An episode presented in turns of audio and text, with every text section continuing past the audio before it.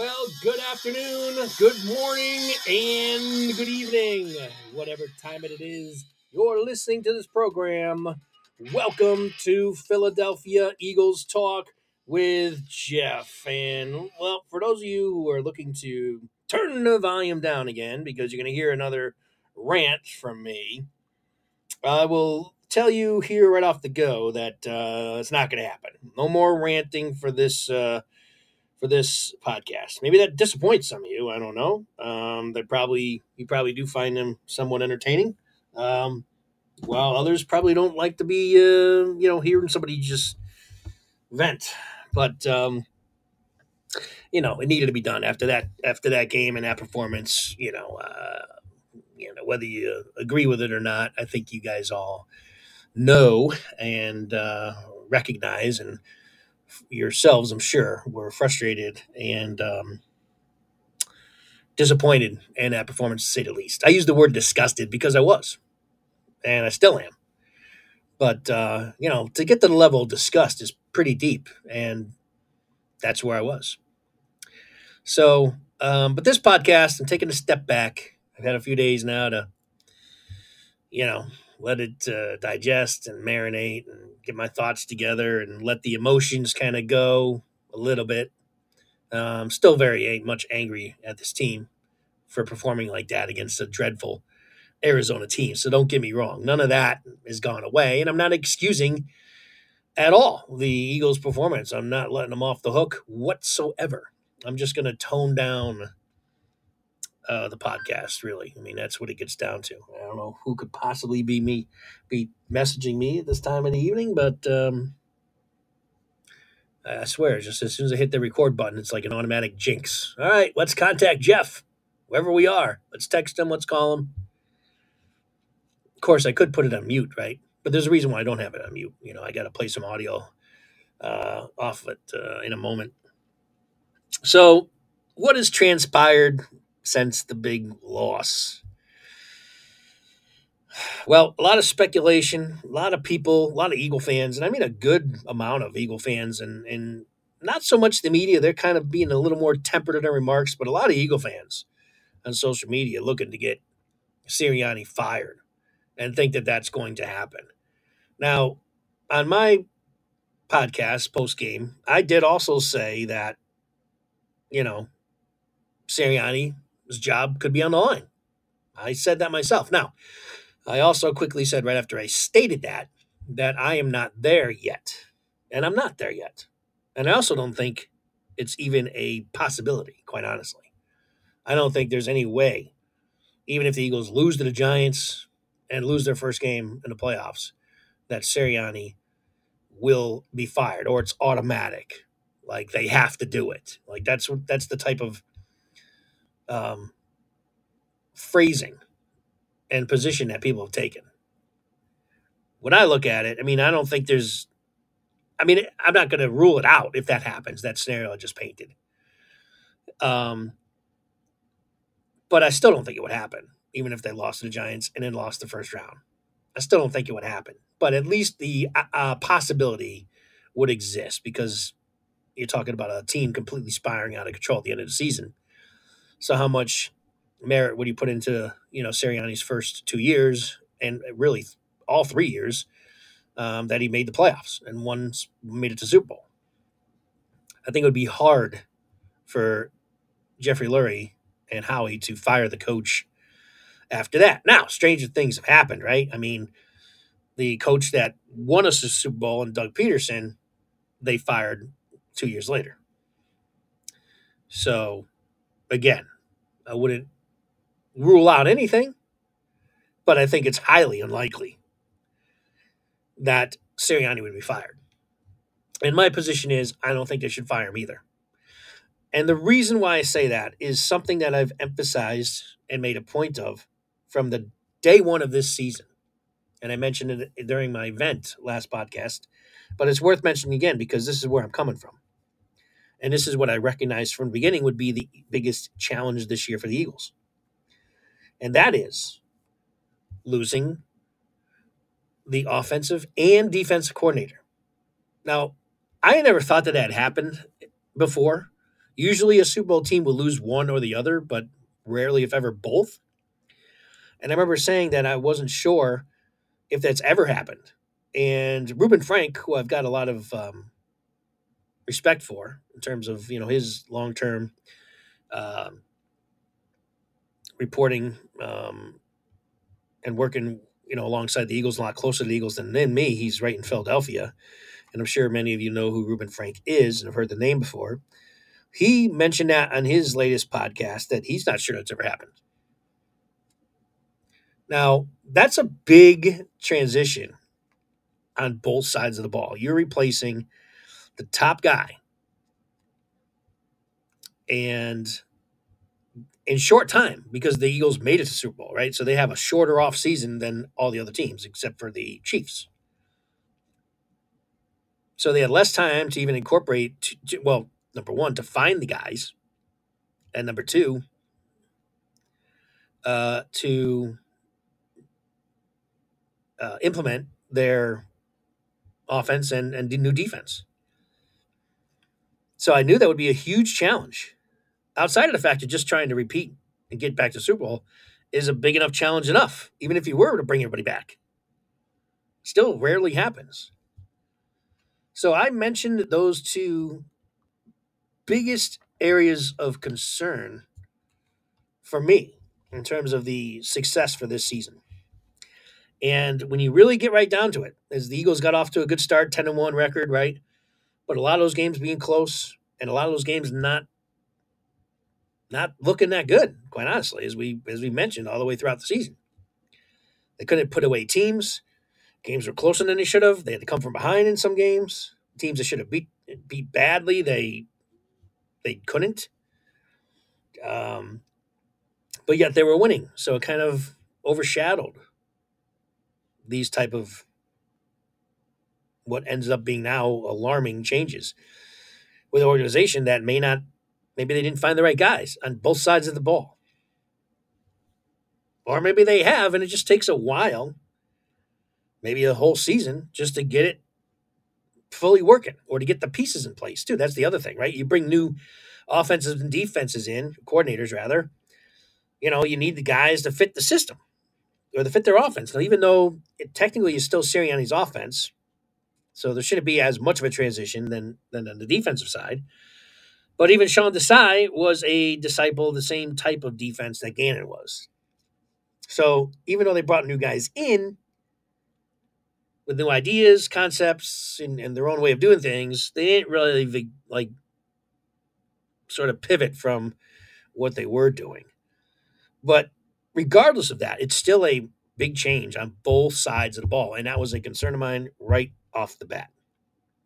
And those concerns now have reared their ugly heads on both sides of the ball, or, or were doing so throughout the season. And now, over the last month, it's just come to the top, and to reveal the the, the big issue uh, for everybody to see and experience.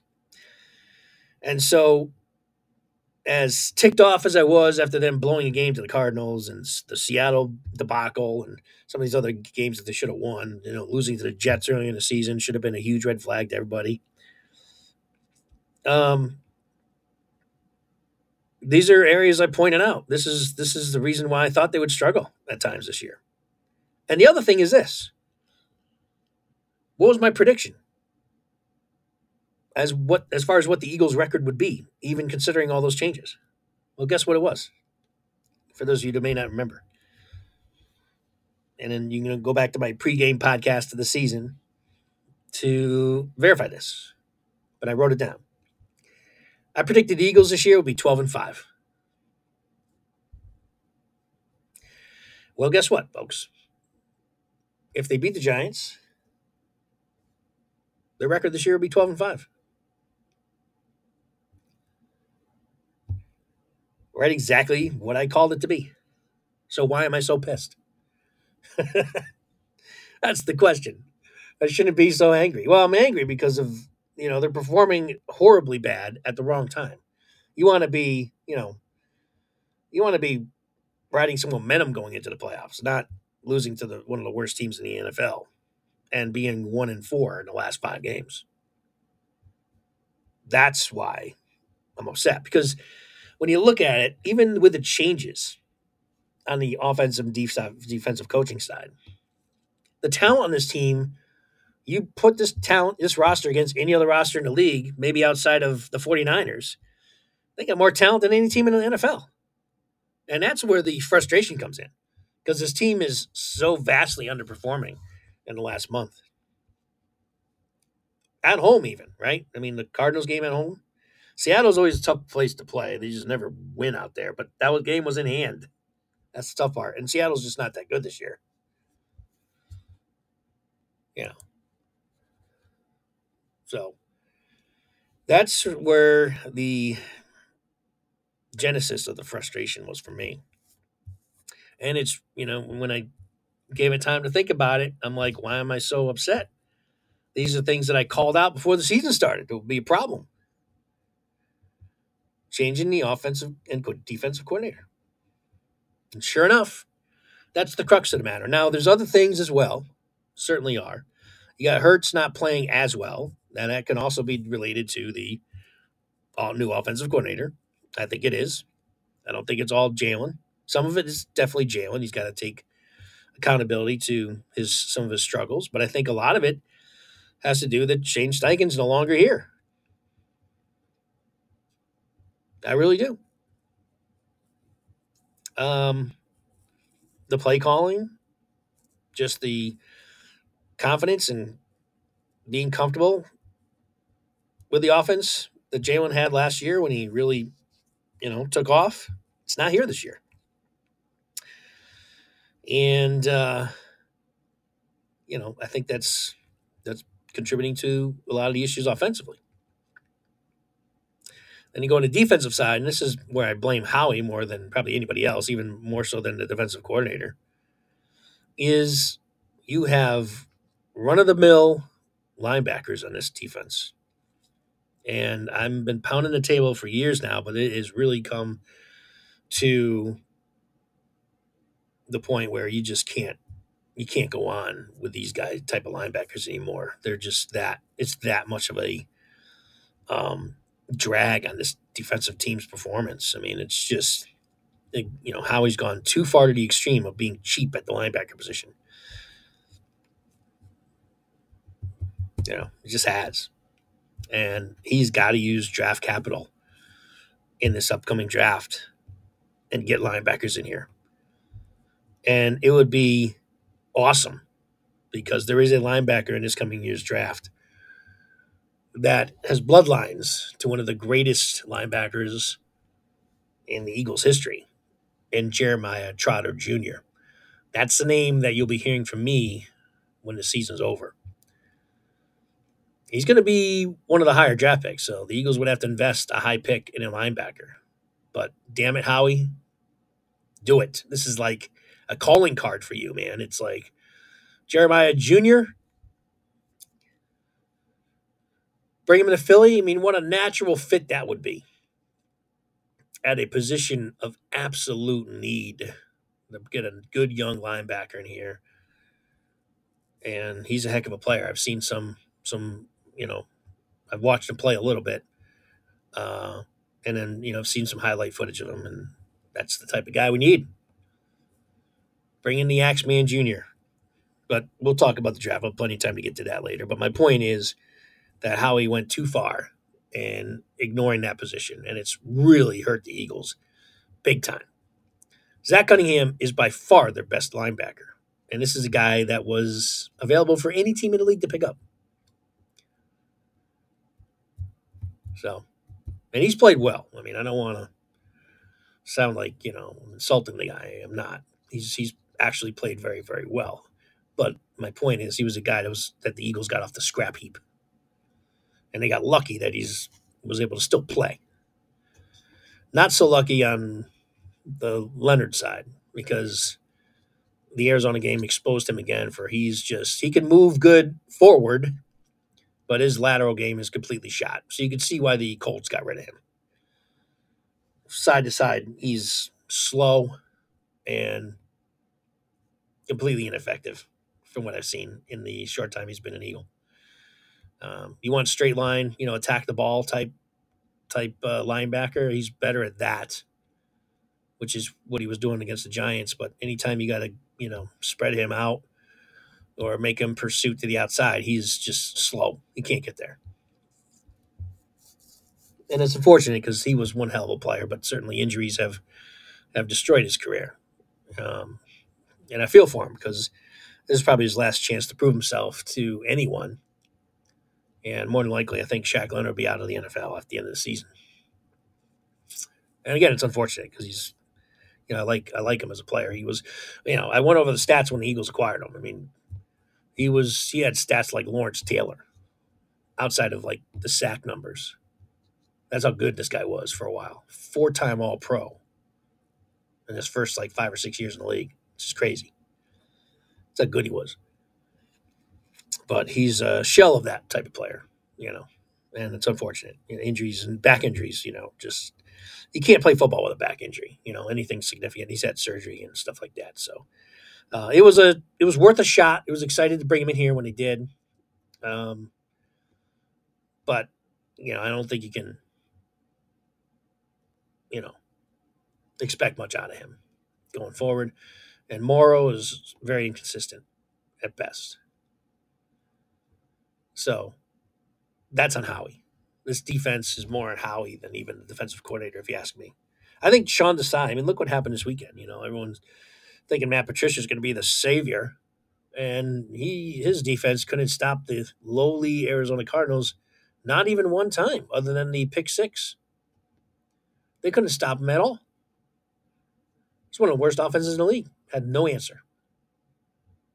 So Patricia's, I mean, to be fair, he's he's calling plays for a defense that's not even his. So that just goes back to Sirianni's decision to make that change to begin with, which is looks to be a huge mistake. I mean, Sean Desai was going to get a bump anyway because he was going to be playing much easier games after going through the gauntlet. So, you know, his the defense would have done better, and I'm sure it would have performed better against Arizona. But either way, point is those changes at the coaching level have hampered this team severely. And it's something that I pointed out at the beginning of the season.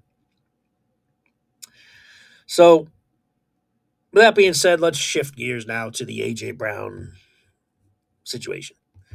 So finally, AJ Brown, who, um, as those of you may not be aware, declined to talk to anybody after the game, and he was shown on the field basically shaking his head and just a lot of the body language uh, on the field at the end of the Arizona game was um,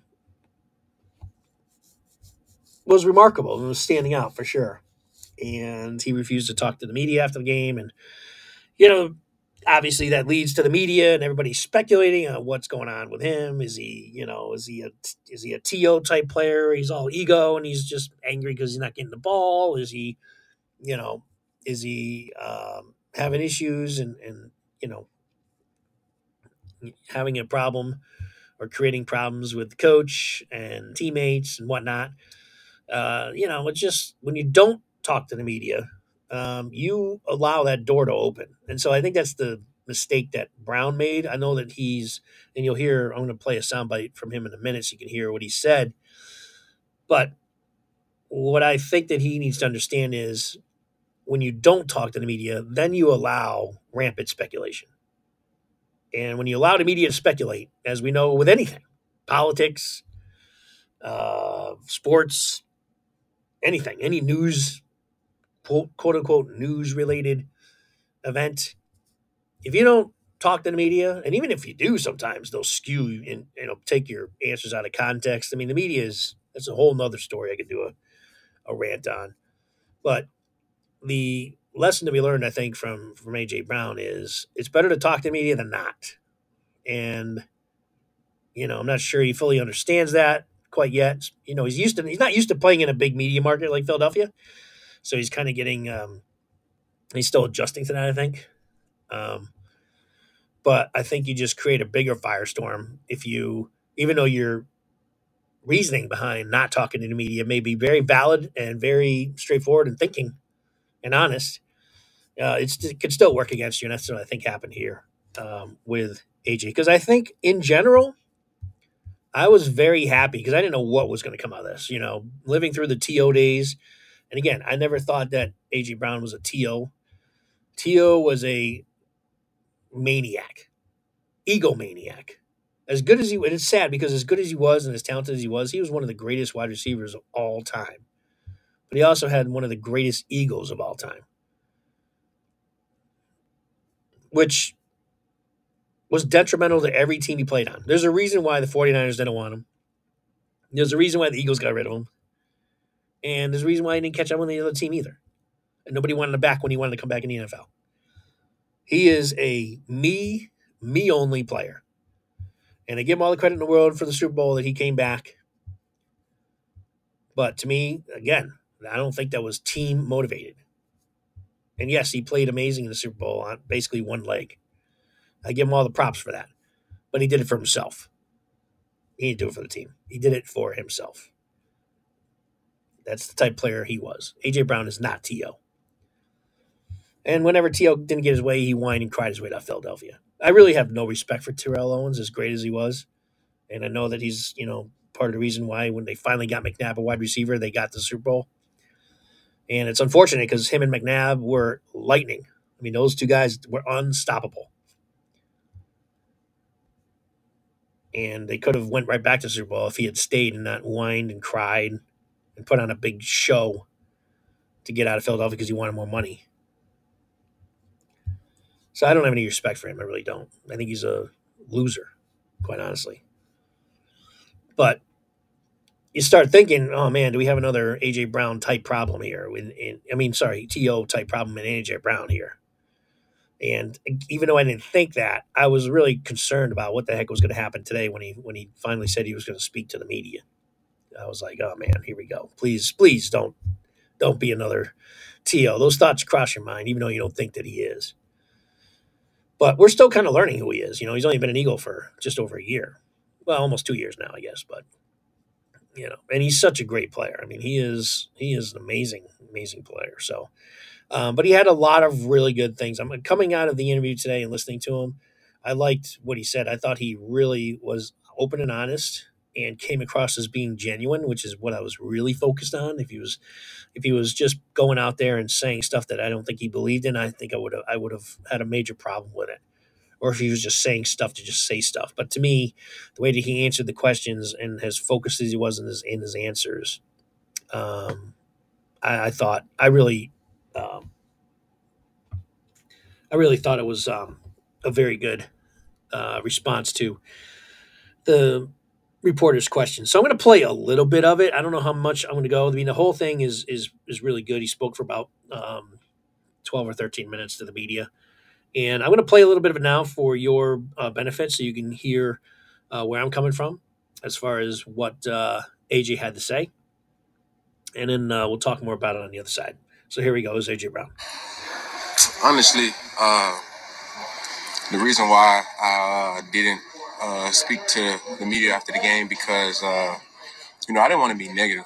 You know, you know I, I, I, I had already transitioned to the mindset where we were going through a tough time, and so me personally, the person I am, uh, who just know uh, I just have to go back to work. You know, and nothing I could do about it. You know, and uh, like like I said after the game, I said I was raised. If I had nothing nice to say, I'm not going to say nothing at all. So I'm not just about to continue to compound the negative with the negative. So you guys can write more negative stuff. Like you guys watch the game too. You know what I'm saying? So like you guys already know. So that's why I was like, there's nothing more that I can say. You know, just to, I'm not trying to make it worse than what it is. And so, you know, and then on top of that, you know, everything that I do, if I say something, I do anything, I'm I'm, I'm classified as a monster. You know, honestly, you know, and it, and it's and it's honestly the, the the opposite. You know, you saw my frustration on the field. It wasn't about the play call. It wasn't about none of that. It was about my guy getting banged up. And we're gonna need. I'm gonna need Smitty moving forward. You know, and uh, so. uh but that was that was it. You know, I apologize to my teammates today. You know, because uh, they shouldn't have to have to answer questions on my behalf. You know, I'm a man. I can speak for myself. I was actually looking forward to seeing one of the reporters here today because I wanted to ask him a question. I'm still going to ask say the question because um, he he wrote a story and I did I did read the story. It was about uh he was said a veteran said something about me and this and that. So I was going to ask him who is the veteran, you know, because uh, I just I know who I am, and I know that's that's that's not you know you can portray me however you want to portray me, but you know what I'm saying. At the end of the day, like I know who I am, and so uh, so I try to be careful what I say because you guys still gonna write write it up however you want to write it up. I was a journalism major, like I, that's what your, that's what your job. You know what I'm saying? So I don't I'm not upset at none of y'all or whatever, but that's just what comes with it. So Why did you feel the need to apologize to your teammates? because because uh because to me honestly because I felt like I was doing the right thing. You know, I, I was doing the right thing as a captain, and uh, by not by not compounding the negative with the negative. Like we're going through tough times, so uh, I don't want to continue to be negative. And you know, um, and it took me it took me a couple of days to realize like I, my, my teammates are answering questions on my behalf. You know, I can speak for myself. I'm a man, so uh, so yeah. You mentioned that the uh, DeVonta's injury was a reason for frustration at Yeah. home. Have there been other reasons for frustration that you've seen? Of course, you know, I think that's another thing too. You know, uh, another thing why I, I wanted to apologize too because uh, all you see is AJ Brown frustrated with the Eagles. AJ, AJ this, AJ that. You know, but everybody in his locker room is frustrated. So why are you singling me out because I'm frustrated? Like just because I'm shaking my head, I'm showing emotion. You can look at everybody in the stadium has bad body language. They're frustrated. You know, and so yeah, I wanted to clear that up because it's not about me. Like we're all frustrated. So I wanted to clear that up, man. Your question was. No, about the other sources of the frustration. Yeah, because because um I, I want to win. Like I want to win, and I'm, I'm I'm trying to do everything in my power to win. Like I wake up before the sun come up. I go home when the sun is past hours after the, the sun has gone down. Like this this is this is our life. We dedicate our whole entire life to this. And I'm sorry, I'm cursing, but but it, it's it's serious to us. You know what I'm saying? And so it comes with frustration because if one man goes the wrong way, a half inch, the play is over. It doesn't work, and that's what happens. And that's what actually happened that last drive. You know that Brian is getting crucified on that on, on the play call or whatever. That that second play, if somebody go the left and, and, and block a certain person, it's a 30 yard touchdown by Jalen. He, he runs in. So it, it, that's why it's the greatest game of it. That's the greatest game it is today because it takes all 11 to, to be on the same page. And one person mess up, the whole play is over with. AJ, for the people for the people that question whether you're upset with targets, and you talked about a reporter addressing things, how do you how do you address that when you hear people questioning that you're upset because it's kind of an individual thing? You know, I already kind of addressed that, but you know, that's something I can't really control. You know, uh, hon- honestly, man, I don't even ask for the ball in the game. I don't even talk to to Brian. I, I don't say nothing to nobody. Like Smitty is the one vocal. He's the more vocal one. Y'all don't even see that, but but I don't say nothing during during the game. I don't ask for the ball, like you know. But but you know, if, if a wide receiver says anything, then oh, he's classified as a diva. He's want the ball. No, like maybe I'm holding my teammates accountable. You know, like like we have those tough conversations. But but if a quarterback does it, then it's don't nobody say nothing. But but if a receiver does it, then then it's the end of the world. You know, but you know that is what it is, and I can't control that. You know, I know who I am, and and I and I, and I try to push my teammates. You know, and I'm not gonna change who I am. You know, and that's what it is. You mentioned you spoke to everybody beforehand. You mentioned you're all frustrated. You talk about the conversations. How do you manage the frustrations when y'all are looking over what to fix in the offense and just talking to the coaches and players in between? Because you know, with frustrations, how, how does how do you manage that? with everything else you do with your life, you know, you, you have to continue to press forward, you know, and, and I think that's what we're doing, you know. Um, just putting one foot in front of the other, going back to work, because that's what it comes down to anyway. It, it, no talking, you can talk about it all day, but till you go on the practice field and you put in that work and you, you grind, that's the only way you're going to get out of a rut. And so right now, yeah, we got knocked down. Okay, we're going to get back up. If we get knocked down again, we're going to get back up. That's just what it, that's, and that's actually what we're trying to do. And that's all that we're doing. So I'm, I'm okay. Hey, You how, how mentioned the that- relationship with, with Nick and Jalen? You three have won a lot since you got here. This is probably the toughest stretch you've been through. Mhm. What have you learned about your relationship with Nick and Jalen during this kind of down? I can tell you, I can tell you, uh, I can tell you, uh,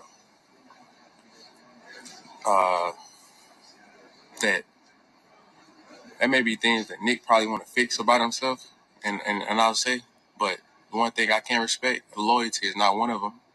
And I say that because um, he takes up for us when it has nothing to do with him, and uh, he gets the blame. But that comes with, with, his, with his job, you know. And, and sometimes Jalen does the same thing, and uh, just like Brian, he get the end, the wrong end of the stick sometimes when it be us. But because, I, like I said today, the coaches played played zero snaps this year. It is not the coaches, it is us. And so, but like I said, if one person goes the wrong way, the whole play is over with. And and as you guys see, it is glimpse. It is it is it is it is it is highs and lows. It goes just like this. And so that's why I feel like that's why honestly I feel like we are close. We are close to to continue to continue to getting better and continue to, to to take that next step. You know, with all this freaking adversity, we we right there. That's what happens when you're trying to get to the next step.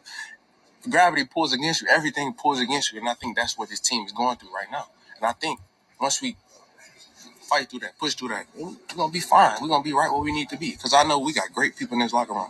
We got good people. You Nick, mentioned that you mentioned, spoke that Nick's far, talked right? about the What's talked gonna about the comp. to uh, to do that to get you know What it fix takes, I- it takes, like I said, it takes getting- going to work, practicing, you know, holding each other accountable. It's just putting in that work. That's that's simple. Nick's All right, so I don't want to play the rest of it, but I gave you a good eight minutes. Um, that was AJ Brown. For those of you, um, I guess you want to be just tuning in. Sometimes I think I'm live when I'm not. So that was AJ Brown, and a few things I wanted to just give you my thoughts on with his with his answers. Number one, when he talks about um, the play itself, like those plays that I absolutely ripped to shreds. Um, in the fourth quarter, when they were on that drive after the onside kick, and they ran those two Jalen keepers, and he's saying how on that second keeper that that play was very close to being taken for a touchdown by Jalen. Now that's also the play that he just got smothered for four yard loss. So, but here's the thing: I did watch the play. I went back and looked at it and closed in on it, and he's right. He's not making that up. If the Eagles had executed executed and blocked that play properly, Jalen would have been gone for 30 yards. Which you don't see or notice when you're watching the game live, which is what his point was. Now, was it still a good play call? That's debatable, I guess. Um, I mean, uh, the Cardinals did their job and blew it up, but it was close to being. You know, I guess see the way I look at it is, you probably could analyze a lot of NFL play calls that way. you know, and the defense has to get credit for identifying what the play is and blowing it up. You know, um, so I guess you could look at that one or two ways. But his point is valid because I went back and looked at that play, and if they did secure a block on one of the guys, Jalen could have very well taken that one to the house. So, how bad of a play call was it? Was it a bad play call, or was it badly executed? That was AJ Brown's point. That's why he's saying that, and a lot of people speculated, including myself, when I saw him shaking his head, and at the end of that series of downs when they had the resort and, and you know, for a field goal, um, he was more upset at the fact that uh, Smith was hurt on the pass out to the flat to Gainwell, and he got rolled up on. So he wasn't upset with the play call, which we all speculated, including myself, because I was upset with it. So a lot of these things, he makes a lot of valid valid points. And and again, you know, I know you can't see it visually, but maybe you can go and check it on YouTube afterwards after you just heard the soundbite and watch it because you could see that he's he's very genuine in his body language and, and responding to these questions and answering and, and really talking to the media today. It wasn't like he was just there to, you know, going through the motions type thing. I mean, he, he really seems vested in, in getting his message out as to why he didn't talk to the media. He didn't want to compile negativity. Um, you know, I, I got much more respect for AJ Brown after that. After that, honestly, and I respected him anyway. But I guess I'm just more relieved that some of the concerns I was just talking about before I heard it about potentially being another TO, even though I didn't really think that, but until you can kind of confirm that in your own mind, you have that, you know, diva, egotistical, me, just throw me the ball all the time, you know, sort of perception of the player. And after listening to him today and him basically just opening up and being honest with uh, the media, I think we can safely say he's not another TO, and thank God for that. Because here's the thing he is as dominant a wide receiver as TO, and he doesn't have the egotist, he's not an egotistical maniac and crybaby. So, um, now I do think he does have a little diva in him. I'm not going to completely rule that out. I do think he has a little divaness in him. Um, but it's not anywhere near the level of a TO at all. So, you know, one of the things I didn't play was he talked about how he's got a he doesn't have anything against Nick, you know, because that was the other thing, you know, is he getting along with the coach?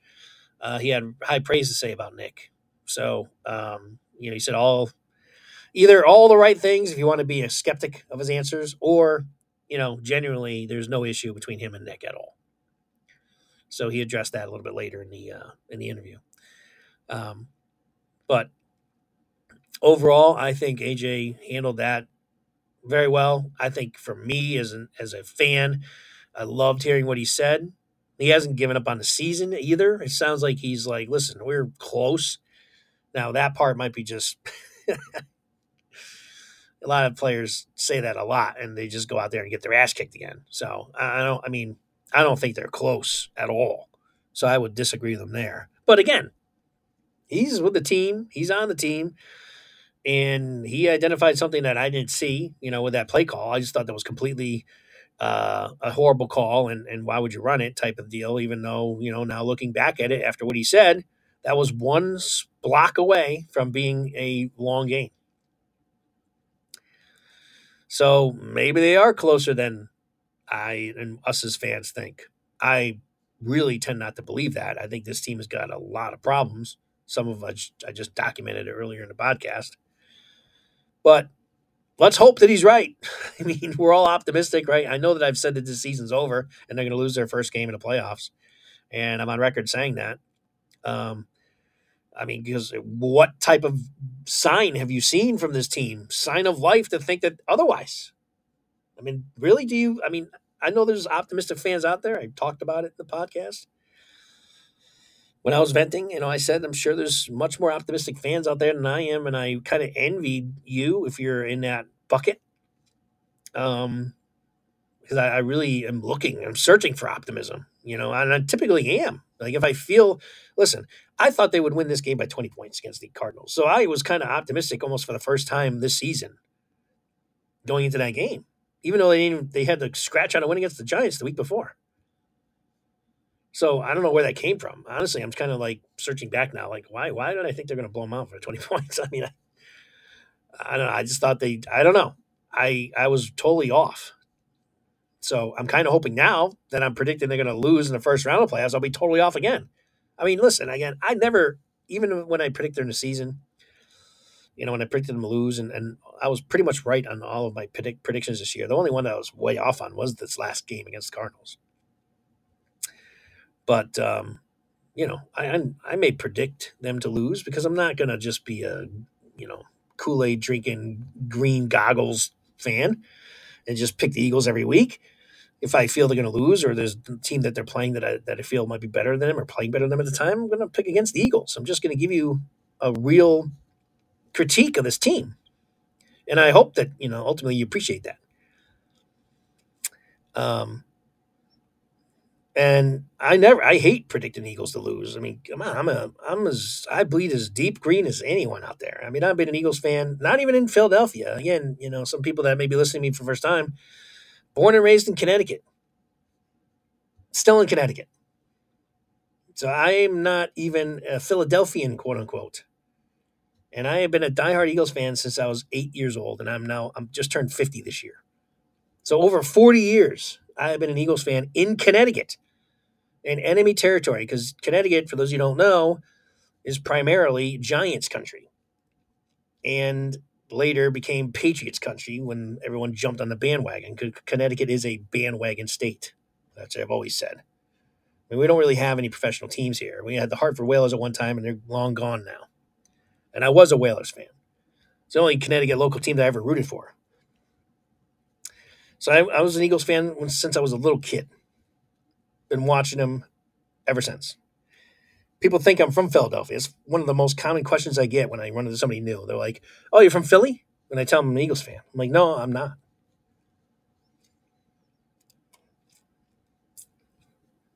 Um, so I guess what I'm saying is, it's a lot easier to be an Eagles fan when you're in Philly or around Philadelphia or Jersey than being in enemy territory your whole life and never switching teams, sticking to your team through thick and thin. There was a lot of thin, as we all know. Those of you go back as far as I do. A lot of losing seasons and a lot of watching the Giants win Super Bowls and a lot of watching the Patriots win Super Bowls. And I never varied. I bled green my entire life.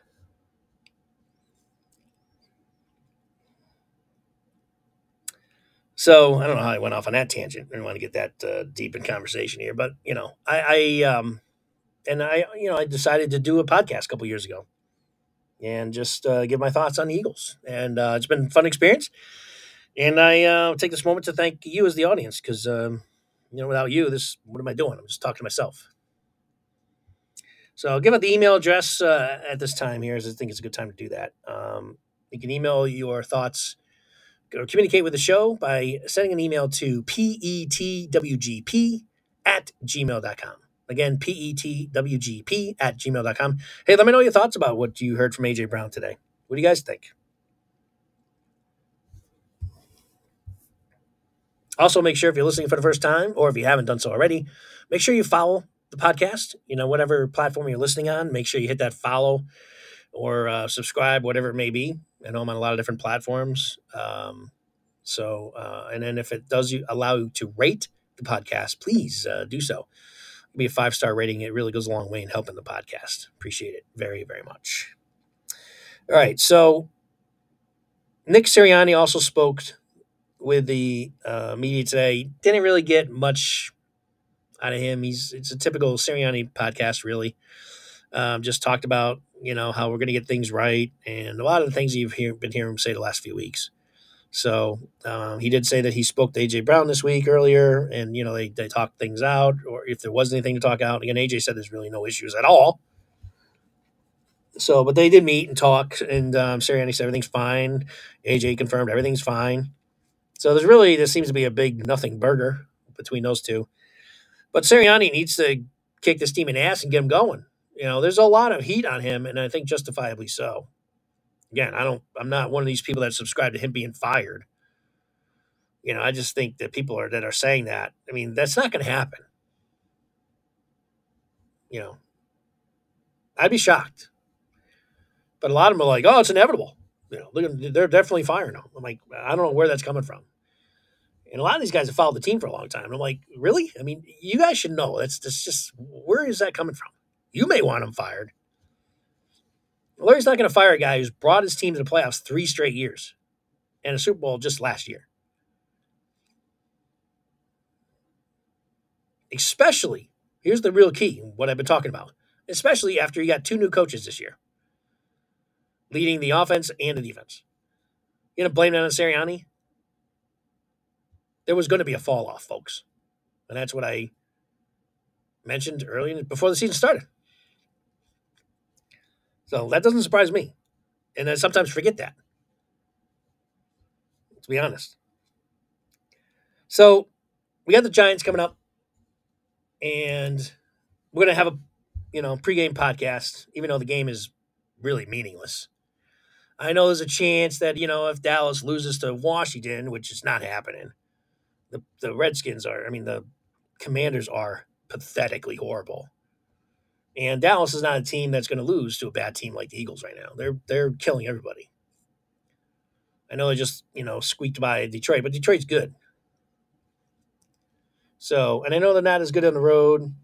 The only chance we may have, if there is going to be some kind of miraculous win by the Commanders, it's supposed to snow on Sunday during the game. So, whenever it snows in the game, anything can happen. And it's also going to snow in the Eagles game. It's going to be bad weather in the Northeast on Sunday. They're both playing at the exact same time. That's what makes things a little challenging because I said right after this game, bench all the starters. You know, d- don't dress the starters as many as you. I mean, you obviously got to dress some starters because you don't have the. It's not like it's you know training camp and you know preseason when you have you know 100 people on your team that you can just you can rest all the starters. Some of the starters got to play, but I was saying rest all the you know the tenured starters, all the guys that need a break. You know, Jordan Davis, uh, Jalen Carter, um, Brandon Graham, Cox, um, Slay. I don't think Slay's playing anyway. He's still, you know, recovering from his knee surgery. Um, even Bradberry. Give the young guys a chance to get in there. Rest, you know, don't play Bradberry on offense. Don't play any starters. No Hurts, no AJ, uh, no Kelce, no Lane. Um, you know, as many offensive line guys as you can uh, rest. Goedert, keep you know, keep all those guys out. Swift, no Swift. That's what I would do, and I would still do that, knowing that if, even it could be some crazy, you know, upset down there in what's going to be inclement weather. And because if Washington is to somehow beat the Cowboys, then the Eagles actually do still have a chance to win the NFC East. Uh, as unbelievable as that sounds after their epic collapse here, second half of the year. Now, to me, I would still rest. To me, I think it's more important right now, honestly, and in all honesty, because I don't think the Eagles are really going anywhere in the playoffs anyway. Uh, but I know it's a tough call. I, I, will definitely grant you that. But I would still, I think to me, this team needs a rest. They have been, um, especially defensively, they have been playing a lot of snaps because their offense has been so ineffective. And the defense hasn't been to stop anybody. So they've been on field the entire game for like last five, six games. They have played a tremendous amount of snaps. And, and then coming off a Super Bowl, we have a long extended season. I just think this team is tired and beaten down. And I think that they have an opportunity to create their own bye week. And I have said that right from the beginning, right after the game. You guys heard me on the podcast. I mean, that was 10 minutes after the game ended. Now, some of the media that I've listened to this week have, have suggested that or have thought about it. And then there's other people in the media who haven't thought about it at all. And they're just like, no, you know, they don't even mention that they should start the, uh, that they should rest the players. I'm like, why? What are you guys missing? I mean, why start everybody against the Giants in what is a meaningless game? The only chance they have to improve their status is if the Cowboys somehow lose to Washington, who is a dreadful team. And that game, as much as there could be a potential for an upset with the snow, you know, turnovers can happen and stuff like that. And also with the snow and everything and the sloppiness and Washington basically not playing for anything, that could also be a 40 to nothing game at the end of the half with the Cowboys leading. I mean, to me, bench the starters. Take advantage of the opportunity to create your own bye week and rest these guys. Because they got to go on the road through the playoffs, number one. And then, depending on if they're able to win, they're going to be playing all these extra games again. And this team is exhausted, broken down, and tired, especially in the defense. So rest these guys. That's what I would do if I was coach. And I wouldn't think a second of it. And if Dallas was to somehow lose that game and Eagles lose because they benched their starters against the Giants, I would live with it. I just would. That's where I am. I know that probably is not a popular opinion because you get a chance to win a division. Why the hell wouldn't you take a shot at it? I get that. Here's the thing the Giants can still be beaten by our backups. That's the other thing. Giants obviously are not good. Our backups couldn't even beat the Giants anyway. So that's what I would do. I think that's the smart thing to do. Now, would I second guess myself if Dallas ends up losing and the uh, Giants end up just squeaking out a uh, game against the Eagles when they benched everybody? Yeah. Yeah, there's no doubt I would. second guess what I'm telling you now. But um, you know, I, I just don't think. Uh, first of all, that scenario is highly unlikely. And I think the benefits of, of resting their guys far outweighs uh, anything else at this point in the season. Um, last thing before I let you go is the good news is because again we talked about and you heard AJ mention the injury to DeVonta Smith. Uh, he ended up with a mild ankle sprain. So and apparently he's already out of the walking boot. So um, that's all obviously good news. So and that's great news actually because I mean you talk about they're already going to have a, a small chance of, of advancing in the playoffs anyway the way they're playing without DeVonta Smith. I mean you know it's pretty much over with. You know they need they need him. And again, more reason. I mean, he, he's one guy they definitely need to bench. I mean, if he's if they decide to start their starters and they have him out there this week, that's just stupid. You know, I don't want to see DeVonta Smith playing this weekend at all.